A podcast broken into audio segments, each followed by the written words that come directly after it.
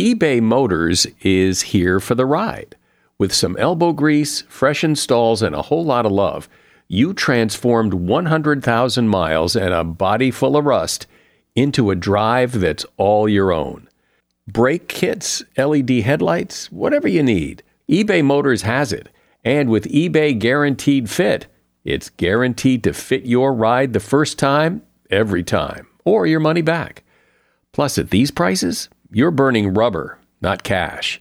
Keep your ride or die alive at ebaymotors.com. Eligible items only, exclusions apply. See ebaymotors.com. Today, on Something You Should Know, it seems the way you smell can make you appear thinner. I'll explain that. Then, if you want to learn anything, you have to understand the good and bad ways to learn. A lot of people, when they are learning something, will tend to cram it. They will try to learn it in a short period of time. And we just know from countless studies that this is actually the worst thing you can do if you want to remember things long term. That if you want to actually remember things long term, you want to space it out. Also, why faking a smile may be worse than no smile at all. And what's the deadliest creature mankind has ever known? There's probably one not far from you right now. It's the mosquito. The mosquito is responsible for the deaths of half of every human being that's ever lived across our planet. So it's in the ballpark of, you know, 52 billion people out of the 108 billion that have existed. All this today on Something You Should Know. This segment is sponsored by Dell Technologies Small Business Virtual Podference starting May the 10th. Whether you're still working remotely or back together again, let Dell Technologies help safeguard your business with modern devices and Windows 11 Pro. Something you should know. Fascinating intel, the world's top experts, and practical advice you can use in your life. Today, Something You Should Know with Mike Carruthers. Hi, welcome to Something You Should Know, and we dive right in today talking about your sense of smell. Of your five senses, the sense of smell is unique. It's not talked about a lot. For example, you may not know that everyone has their own unique odor, except for children of multiple births. Twins and triplets all smell alike. Women have a better sense of smell than men. Smell falls off dramatically for men after their mid 50s, and for women, it doesn't happen until their mid 60s. In a recent study, men thought women wearing a citrus floral scent were 12 pounds lighter. Green apple and cucumber scents create the impression of a larger space, while the scent of roasted meat creates the impression of closer quarters. Recall can be enhanced if learning is done in the presence of an odor, and then that same odor is present at the time of recollection. This is why some teachers burn chocolate scented candles in their classroom and then again on mandatory national tests like the SATs. And your sense of taste is about 75% smell. And that is something you should know. Everything you know, you had to learn. Some things you learn quickly, other things take time. Some things you learn to remember, sometimes not. We all do our best as we go through life to learn things, but how often have you ever thought about how you learn things? What does it mean to learn something? What's the best route to get there? How can you be a better learner? Scott Young is a successful writer who decided to take a hard and careful look at how human beings learn, and he's author of a book called Ultra Learning Master Hard Skills, Outsmart the Competition, and accelerate your career. Hey, Scott, welcome to Something You Should Know. Oh, it's great to be here. So, there is different kinds of learning, right? You can learn to ride a bike or play the trumpet, which is different than learning about history and mathematics. Well, if we're talking about uh, scientific definitions, I think learning, if we were to look up a textbook, would probably say something about changes in the brain that adapt our behavior based on experience. So that's pretty broad and it includes a lot of things that maybe we don't even think of as learning. For instance, you know, our habits are in a sense a kind of learning. It's a changed behavior in response to things. And so learning is really quite broad and that's what I'm talking about that it's it's really goes well beyond that sort of narrow definition of studying for school. And so we think we know how to learn, right? I mean, most mm-hmm. people don't stop and think, well, what's the best way to learn this? We just try to learn stuff. So there's actually a lot of really good research that shows, well, not that people are absolutely terrible at learning. Obviously, if we were terrible at learning, we wouldn't be very successful as a species, but that there are lots of little traps that we can fall into. So one of my favorite ones has to do with what is known as retrieval. And basically, there's a lot of studies on this, but one of my favorites is they took um, students and put them into different groups and asked them to use different methods to study. One of them they asked to do repeated review, meaning that you just look over the text over and over again. And the others they asked to do free recall, which means that you close the book and you try to write down on a piece of paper everything that you can remember. And immediately after they did this, they asked them how well did they think they'd learned the information. And the reviewers were the people who thought they had learned it best. They said, Yep, I've got this. Whereas the free recall people, they thought, Oh man, this is really hard. I'm not actually getting this. But when they tested them, it was actually the opposite that those who did free recall performed better. So um, the, the idea of learning is full of these little traps where you can think you're learning something really well. You're thinking you're doing what works best for your memory, and it's actually something different. Is to learn to remember? Is that what learning is? If you, when people say you need to learn this, mm. what does that mean? That you not you must memorize it, you must understand it. What what does it mean to learn it? Well, memory is certainly a component of learning. Obviously, if you don't remember literally anything, then there it's hard to say that much learning took place. But I think it's also important to separate what we talk about with memory because again, going with the studying analogy, a lot of people think memory is just okay, if I say, you know, what is the capital of France and you think Paris and you're able to just sort of spit out that answer, that that is essentially what memory is. But memory is also a lot of other things. It's things like when you're riding a bicycle, for instance, you're doing that because you have memory stored in your head about how to move your muscles in order to control the bicycle. And so there's lots of different types of memory, and there's lots of different ways that we uh, remember things. And so this is again the the essence of of learning is not just being able to spit out facts, but being able to perform in situations based on having experiences with them. Well, the concept of learning to ride a bike is interesting because everyone knows the saying, oh, it's just like riding a bike, meaning once you know it, you always know it. But when I learn stuff to study for a history test, just because I know it now doesn't mean I'll know it a year from now. Why is that? So there seems to be a couple reasons behind this, but one of them that has been hypothesized is that there is actually a difference between what psychologists call declarative memory, which is the kind that you can actually put into words, and procedural memory, which is the kind of informally known as muscle memory or the sort of motor skills that you learn throughout your lifetime. And it seems to be that procedural memory is more durable than declarative memory. And this can actually have interesting interactions. So in in one example, often we will remember our PIN code by how our hand moves, even if you had to write down, let's say, well, maybe not the numbers, but if it was a longer password, I certainly remember it by how it feels on the keyboard and less by what the exact letters are. And that can be because you've got this muscle memory or this procedural memory of moving your fingers to type in your password that is more durable than the ability to recall it explicitly. And it may be that they are based on slightly different memory systems and one of them just lasts longer than the other. What about people's ability to learn? Is it different or is it more in the uh, skill and the approach that everybody can learn more or less the same if they do it correctly?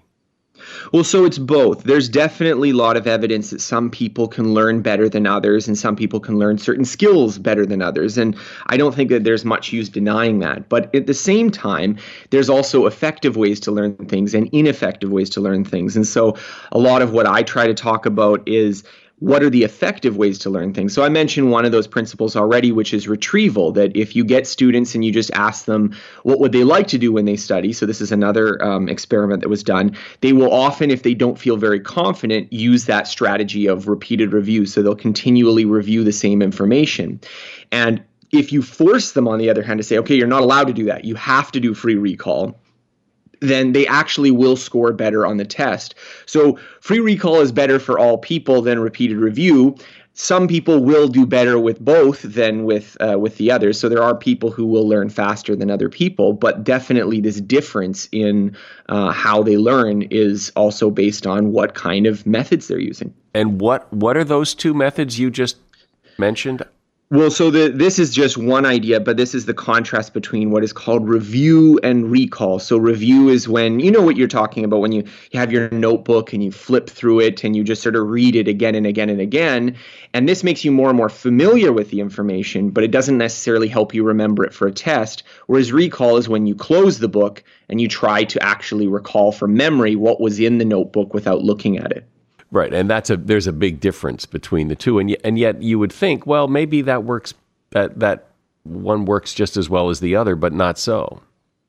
Definitely, and again, it's it's one of these deceptive things because a- after you do the review, students will say, "Oh, I've learned the material quite well," and this is because we actually don't really know how much we've remembered, and so we use these proxy signals or these sort of little. Uh, approximations to what we expect to have remembered. And in this case, it's how familiar does it feel? How, when I read it again and again and again, it's feeling more and more familiar to me. But this is actually slightly different than the ability to recall it without looking at it on the page.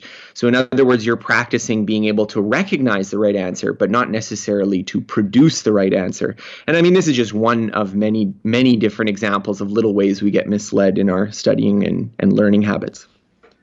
What about when you're trying to learn something like playing an instrument or riding mm-hmm. a bike, or, or it, it isn't what you're trying to think about and learn and mm-hmm. remember, mm-hmm. it's more about doing?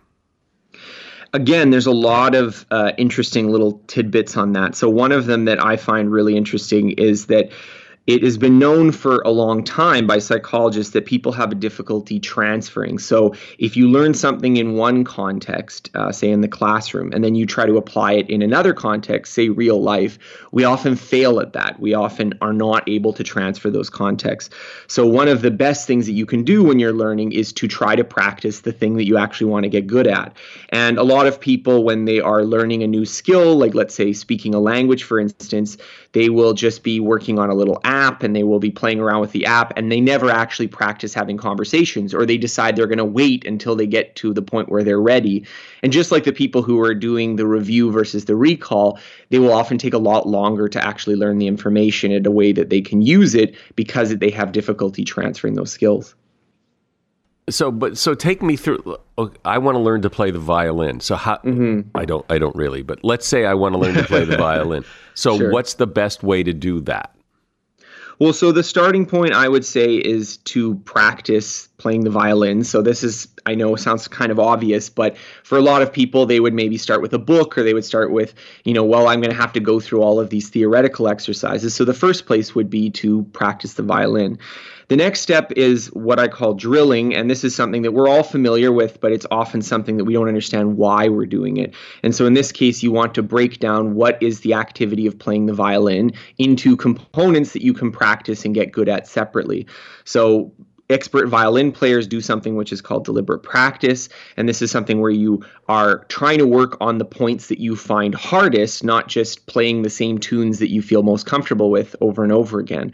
And so this often means that if you're working on an entire piece, you don't play the entire piece from start to finish, but you focus on the few little tricky elements that you were starting to mess up when you were actually playing it through there's a, a, concept I've heard over and over again, uh, and this particularly applies to sports, that if you want to be a better tennis player, play with people better than you. Well, absolutely, because if we don't get that uh, feedback that you know our skills are not as good as they could be, then they tend to just stay where they are. So, and indeed, a lot of the research done by Anders Ericsson on uh, deliberate practice shows these plateaus so that we get to a level where we feel comfortable playing games of tennis and then we don't improve because our habits our little kind of micro decisions that we make while we're playing the game are good enough but they're maybe not the best thing for us to do. And this can lead to this situation where we don't get better because in order to get better we actually have to get a little worse first. We have to practice on working on something. And so if you play with someone who's better than you then your old habits are not going to be good enough and you're going to get pushed to go further. Whereas if you just play with people where you're winning all the time, you're not going to have that same pressure to improve. So when you play someone who is better and you don't necessarily know how to play someone better because they're doing things you're not used to, they're they're running circles around you, how is it that people somehow raise their game without necessarily knowing how to raise their game just by playing someone better? Well, there's two things. Like, obviously, having a coach helps because they can tell you what you're doing wrong and what you're making mistakes with. But even just the idea of you learning on your own and getting feedback can be enormously valuable because very often what we're doing is we're making subtle little adjustments. And so, if we get some kind of negative feedback, oh, I missed that shot, then you start trying different things. You start, okay, well, maybe I will try to do this next time, or I'll try to do that next time, and I will try to adjust to it. And you can learn uh, through this sort of approach get better and find ways to compensate for those weaknesses. But again, like we were saying, if you're playing someone where you always get their shots and you're always able to return it, you're not going to get better at the same pace. We're talking about and learning about learning. And we're learning about learning with Scott Young. He's author of the book Ultra Learning Master Hard Skills, Outsmart the Competition, and Accelerate Your Career. If you have to hire someone, what's the best way? Referrals? Well, maybe that could work. But just because somebody knows somebody who knows you doesn't necessarily mean they're qualified. Or you could pull out that file of random resumes that came in during the last six months. Maybe there's somebody in there. Maybe. Now, I, if you're hiring, you need Indeed. Indeed is your matching and hiring platform with over 350 million global monthly visitors, according to Indeed data and a matching engine that helps you find quality candidates fast. As a business owner, I've found that hiring the right people, well, there's just nothing more important. Don't leave it to chance or a referral or a random resume. Use Indeed. In the minute I've been talking to you, 23 hires were made on Indeed, according to Indeed data worldwide. Indeed's matching engine is constantly learning from your preferences. So the more you use Indeed, the better it gets. And listeners of this show will get a $75 sponsored job credit to get your jobs more visibility at indeed.com slash something. Just go to indeed.com slash something right now and support this show by saying you heard about Indeed on something you should know. Indeed.com slash something. Terms and conditions apply. Need to hire? Oh, you need Indeed. A shout out to Claritin for supporting this episode and providing us with samples. You see, for as long as I can remember, I have had to deal with seasonal allergies stuffy nose, watery eyes, the whole deal. And the worst for me is it messes up my sleep. I wake up because I can't breathe right. And during the day, well, you know, if I'm working and I'm all stuffed up, then my voice sounds weird, and this is how I make my living. Luckily, for those of us who live with the symptoms of allergies, we can live Claritin Clear with Claritin D. I use it, and if you struggle with allergies, you should too. Designed for serious allergy sufferers, Claritin D has two powerful ingredients in just one pill that relieve your allergy symptoms and decongest your nose so you can breathe better. I've been using Claritin D for years because, well, it just it takes care of the problem. Ready to live as if you don't have allergies? It's time to live Claritin Clear. Fast and powerful relief is just a quick trip away. Find Claritin D at the pharmacy counter. Ask for Claritin D at your local pharmacy counter. You don't even need a prescription. Go to Claritin.com right now for a discount so you can live Claritin Clear. Use as directed. So, Scott, let's talk about the idea of a coach or a tutor. I mean, mm-hmm. in, in, school anyway, usually you get a tutor when you're like falling behind. It's you don't right. if you're the top of the class, you often don't have a tutor. But but when you're the top athlete, you often do have a coach. Mm-hmm. So, w- what's the role there? Well, I think coaches can often see your performance separately from you. So you have your own sense of how you're performing, but you're always inside your own head. And in particular, they can offer another perspective on what you're doing. So I think a lot of that's sort of what you talked about. We tend to think of tutors and people who are helping you as uh, something that's more remedial because you're not able to learn it on your own. But I think really people of all stripes would benefit from tutors and benefit from coaches because they can see what you're doing and say, hey, what if you tried it this way? Or hey, what if you did it that way? And that's true even if you are better than the coach that you're working with, because even if you are better overall, there may still be little things that you're doing which are tripping up your performance that you can work on, and they might be able to spot those. So you don't have to be the best to be the coach. You just have to be able. To, coaching is itself a whole other skill, mm-hmm. actually, isn't it? It isn't just playing the game well; it's learning how to coach well. Definitely. Just just like being a teacher is not the same as being a performer as well. Like you have to learn how to see someone else's performance and figure out okay, what are some ways that it can be improved? And that's again slightly different from actually doing those things yourself. What do, what do we know from the research about things that maybe people believe help them learn that don't or, or aren't very effective?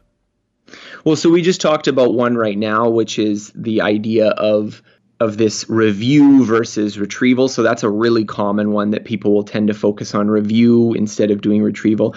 Another one has to do with spacing. So this is another uh, really useful result from the psychological literature that a lot of people, when they are learning something, will tend to cram it. They will try to learn it in a short period of time.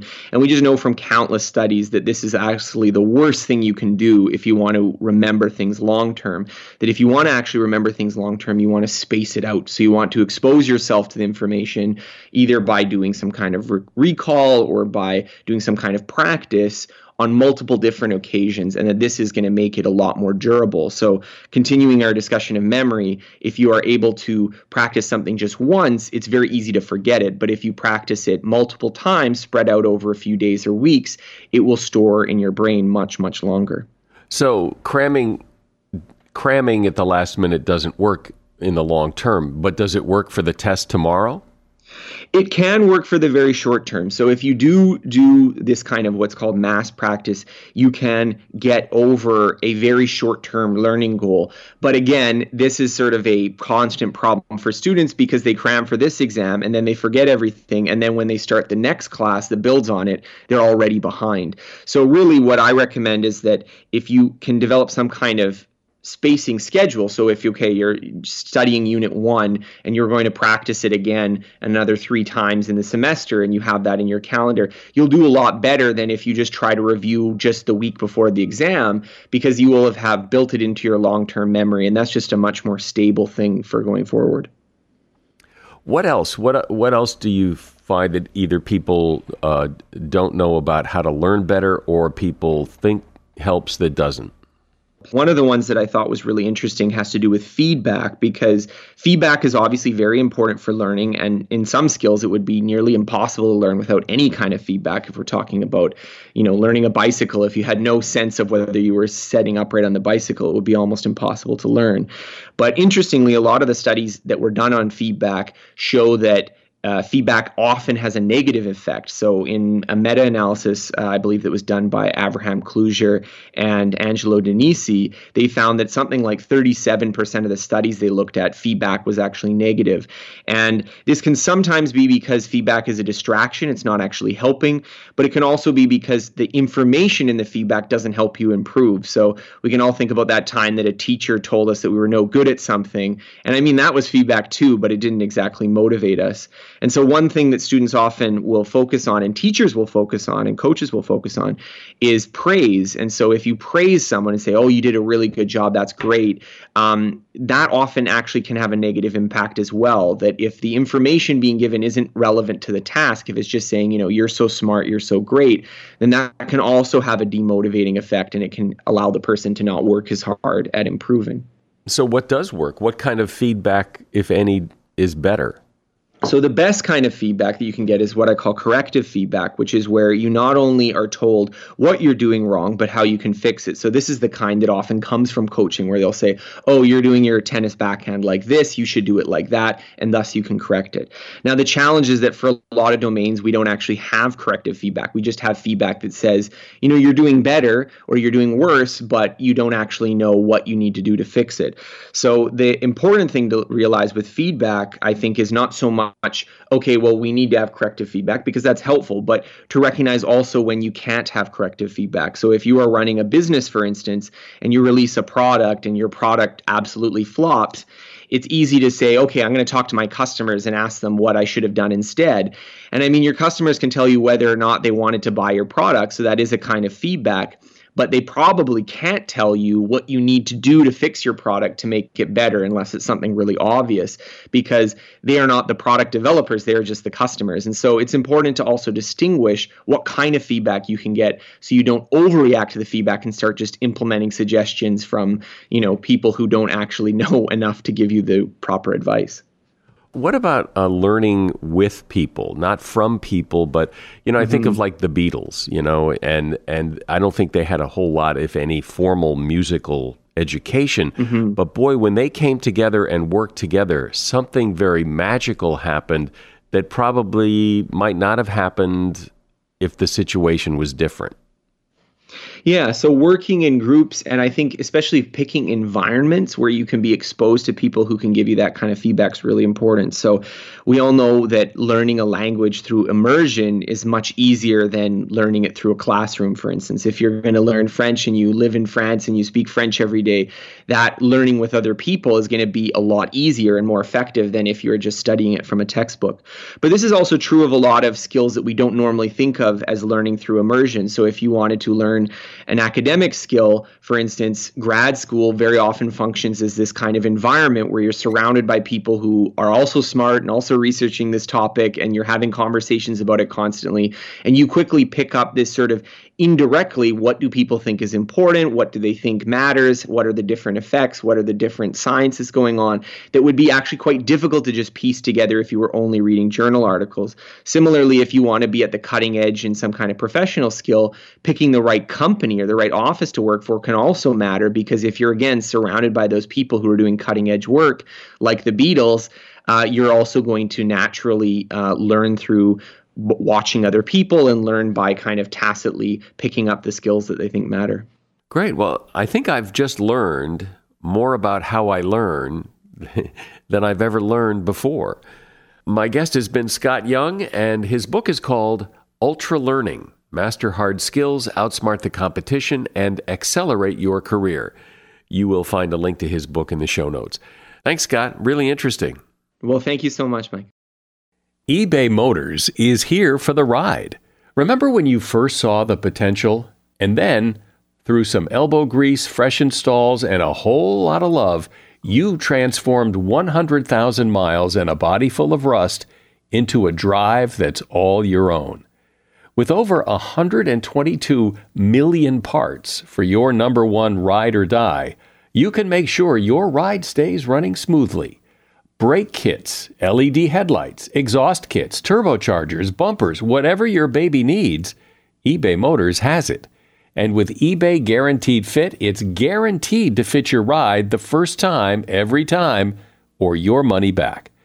Plus, at these prices, you're burning rubber, not cash. Keep your ride or die alive at ebaymotors.com. Eligible items only, exclusions apply. See ebaymotors.com. Seeking the truth never gets old. Introducing June's Journey, the free to play mobile game that will immerse you in a thrilling murder mystery.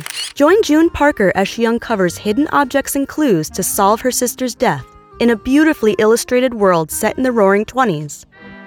With new chapters added every week, the excitement never ends.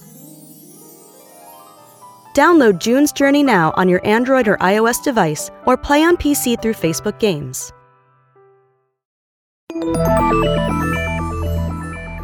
You could probably win a bar bet with this question. What is the deadliest predator known to man? And by deadliest, I mean what animal has killed more people than any other? There's a good chance there is one of these creatures not far from you right now. It is the mosquito. While we have, for the most part in this country, relegated the mosquito to the category of pest, over time and throughout the world, the mosquito has wreaked havoc and, in fact, has changed history in significant ways. Tim Winegard is a professor of history and political science at Colorado Mesa University in Grand Junction, and he's author of the book The Mosquito a human history of our deadliest predator. Hi, Tim. Welcome. Thank you very much for having me. So, this summertime and springtime pest that we hear buzzing around our ears and occasionally bites us and it itches, uh, what kind of horrible things has this, this creature done? The mosquito is responsible for half, the deaths of half of every human being uh, that's ever lived across our planet. So it's in the ballpark of you know 52 billion people out of the 108 billion that have existed, and these are estimates, but across our human existence. And obviously, the mosquito by itself you know, untethered from a pathogen is harmless. And that's important to note is that the mosquito doesn't directly harm anybody it, it's it's the pathogens and the diseases that she transmits that cause such devastation and death. Well, wait, eh, you you said that mosquitoes are responsible for half the deaths in world history? There's numerous, you know, academic papers and articles that suggest that that's the estimate that it's half of all human beings that have ever lived, which from a historical impact that is astounding. Wow. That is astounding. And as you said, it's not the mosquito itself, it's the. It, and so, why is it such an efficient killer and carrier of all these diseases? Well, the diseases don't harm the, the mosquito at all, um, but they use the mosquito to, for transport and, to continue the, the cyclical contagion of their own species. Um, so for the malaria parasite, uh, for example, it's an extremely sophisticated creature in its reproduction. It has numerous stages of reproduction and some of the stages occur with inside the mosquito, and then other stages of malaria reproduction occur inside a host, whether that be, in this case, humans or other animals uh, that have malaria um, strains. So the, the, the malaria parasite needs both the mosquito and essentially a zoological Noah's Ark of, of other animal safe houses to continue its survival and its procreation, which is why it's so difficult to, to combat and why it still persists is, you know, such a lethal, lethal disease to humans is it's just such a sophisticated creature and it's not a virus. So eh, vaccines in the traditional sense for viruses like smallpox, for example. We eradicated smallpox from the face of the planet. The last case was in 1977. So it's not a virus, so traditional vaccines it don't work.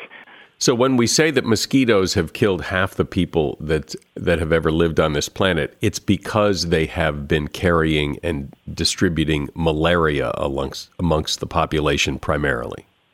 Right, among other diseases. Now, yellow fever before it's a, a, virus, so there's a vaccine developed in the 1930s. But prior to the, the vaccine of the virus class that the mosquito transmits, which includes Zika and West Nile and dengue and chikungunya, yellow fever was also a, a prevalent killer, especially in the colonial tropics of the Americas. So the mosquito is indirectly responsible for, for, for these, you know, death statistics. Um, but if you take away the mosquito, uh, you don't have these pathogens being able to be transmitted to. They use the mosquito as transport, so it's it's it's a it's a symbiotic relationship for the pathogens, not necessarily for the mosquito, because it does no harm to the mosquito itself. And the mosquito bites animals and people because why? Uh, only females bite. Um, the female needs blood from humans or other animals to help grow and mature her eggs. It, it's very simple. She uses the the protein to um, help grow and mature her eggs and, and when she bites she immediately starts excreting the water from our blood to, to lessen the weight. Uh, obviously because she's taking a, a blood meal that's uh, larger weight wise than her own body. So it's actually quite an amazing uh, feeding uh, system and, and ritual. Does the mosquito have a purpose, a function? Would the world be fine without them, or are they here for a reason other than to just be mosquitoes and do what mosquitoes do? That's a tricky question, and and you know we we don't know 100%. Obviously, they don't aerate the soil like other insects. Um, they don't ingest waste, for example, like other insects. And the males world, only females bite, but the males world essentially revolves around uh, nectar and sex. Uh, so the males get off easy in this in this species. Um, but the males, because they drink nectar, they do pollinate plants and flowers. Now, not to the extent by comparison of, of bees, for example. And we all know what's happening to the bee population, and that's certainly uh, a concern uh, globally with the, the reduction of, of, of bees. Um, so if you took away mosquitoes, hypothetically, there would be certain plants and flowers that would suffer the consequences of that from not being pollinated by by mosquitoes. Um, and we don't think that um, they're an indispensable food source for other animals. Other animals, obviously, uh, bats eat mosquitoes or some fish eat their their floating eggs and their their their larvae that you know on float on the water. Um, but the, we don't know at the end of the day. And to use the Star Wars vernacular, the, there's a balance to the Force. And if we disturb the balance to the Force, we don't know what those consequences could be.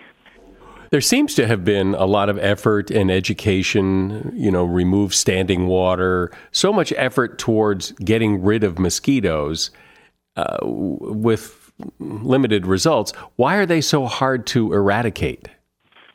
Well, I think one is there's just so many of them. There's anywhere from 100 to 110 trillion mosquitoes that inhabit nearly every inch of the globe. Um, I think like any other creature, including ourselves, and this is why I, I kind of frame the book as a war almost between humans and mosquitoes, is that they want to survive and procreate. That's what they're hardwired to do, just just as we are as, as an animal. So they're able to adapt fairly quickly to new surroundings are also the best weapons we can throw at them to, to circumvent essentially our, our, our weapons against mosquitoes. And that, that holds true for the malaria parasite as well, whether it be, you know, the success, uh, succession of drugs, new frontline drugs that come out, the malaria parasite adapts very quickly to, to circumvent these drugs and essentially shrug these drugs off, which, which makes it extremely difficult to to tackle. And the mosquito story that's the most poignant or that people can maybe identify with the most is DDT.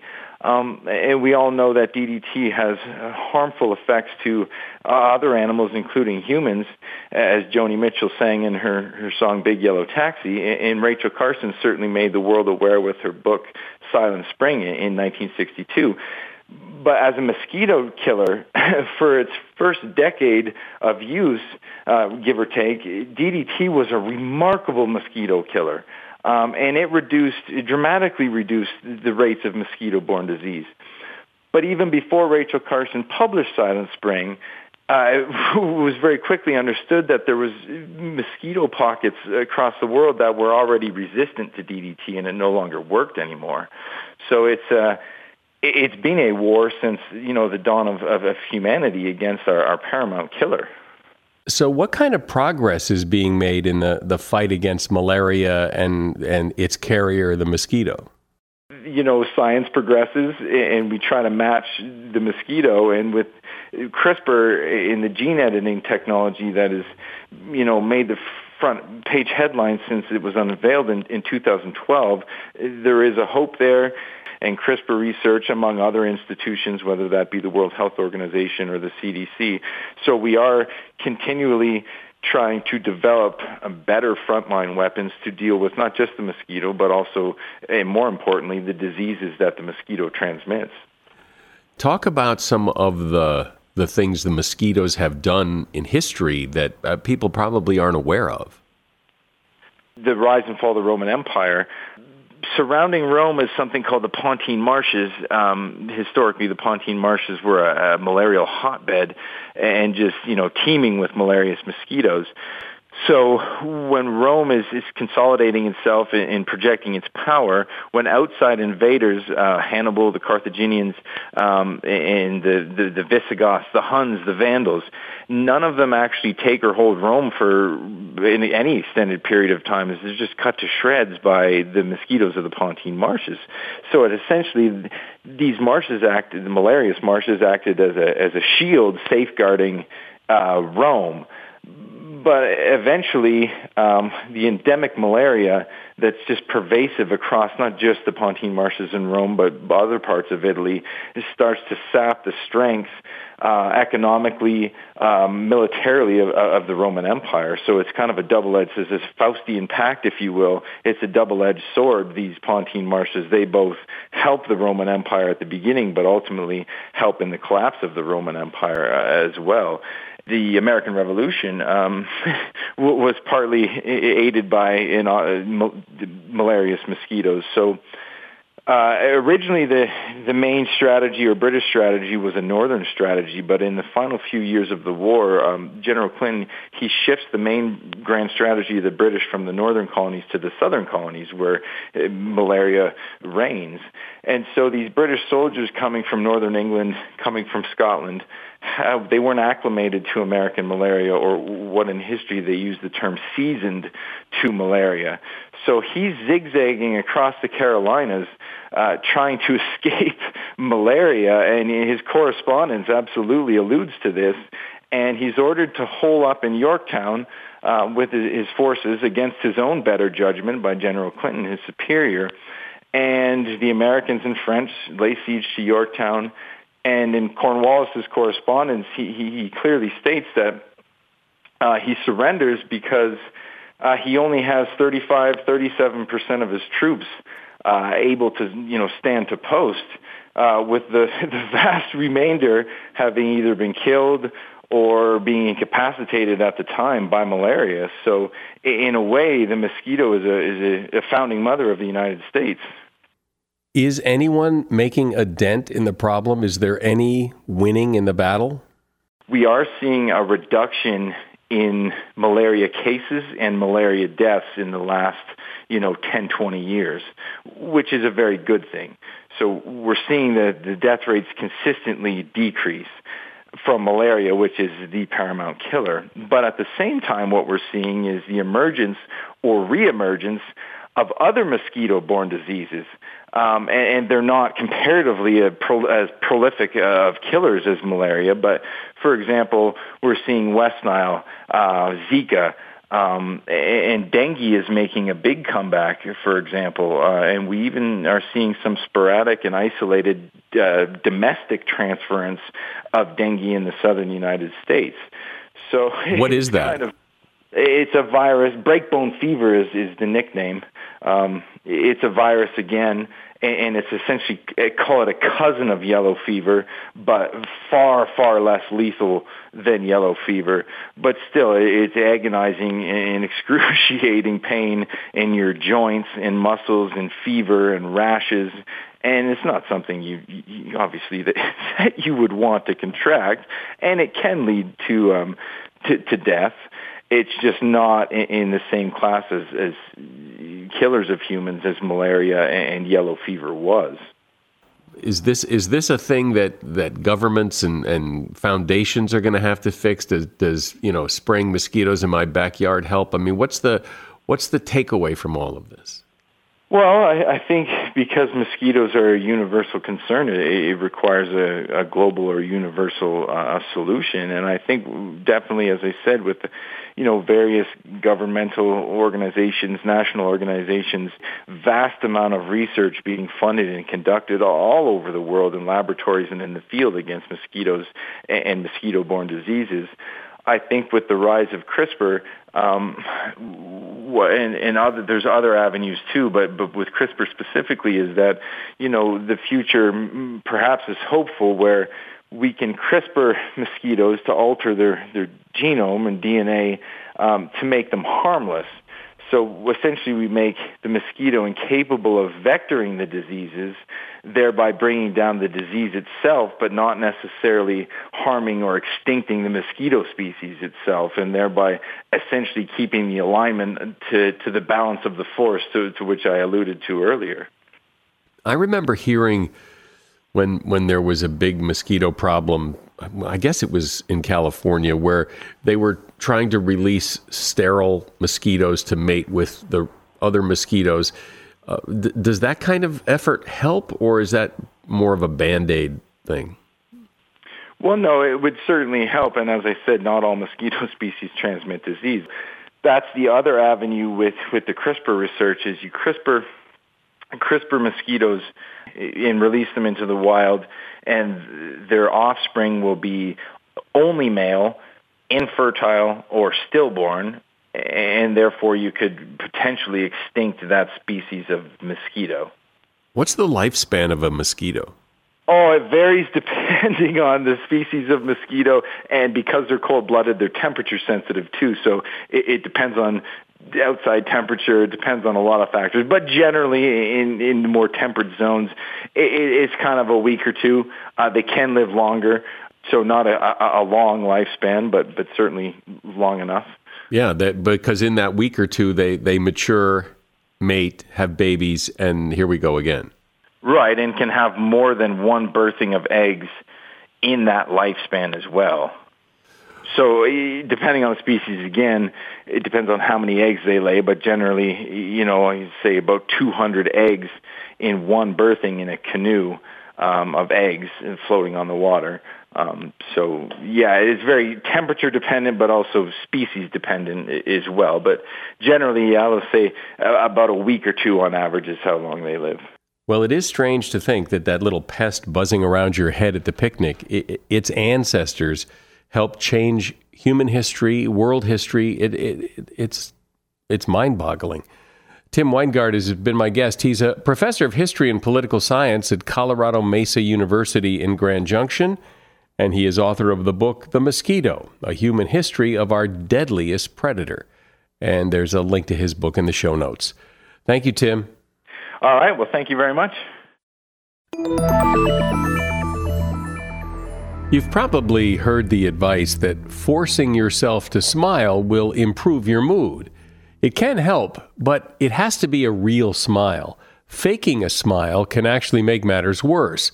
A study from Michigan State University found that customer service workers who fake a smile throughout their day actually wind up in a worse mood and may be withdrawn and less productive. The fake smile effect was stronger for women than men. Smiling can improve your mood, but you have to mean it. If you don't feel like smiling, instead try to conjure up pleasant or funny thoughts. Most of us do have the ability to trigger a genuine smile, and when we do, we tend to experience a slight surge of feel better endorphins. And that is something you should know. If you like this podcast, I bet your friends would too. Please share it with them. I'm Mike Carruthers. Thanks for listening today to Something You Should Know. The Bigger Pockets portfolio of podcasts are worthy of your investment. We're having a real conversation as real real estate investors. New episodes available every day. It's important to buy where it makes money and not necessarily where you want to travel to. Bigger Pockets, On the Market, Rookie Real Estate, or Money Podcast. The purpose of flipping is to create more cash so then you can reinvest into other types of properties. The Bigger Pockets Podcast on YouTube or wherever you listen.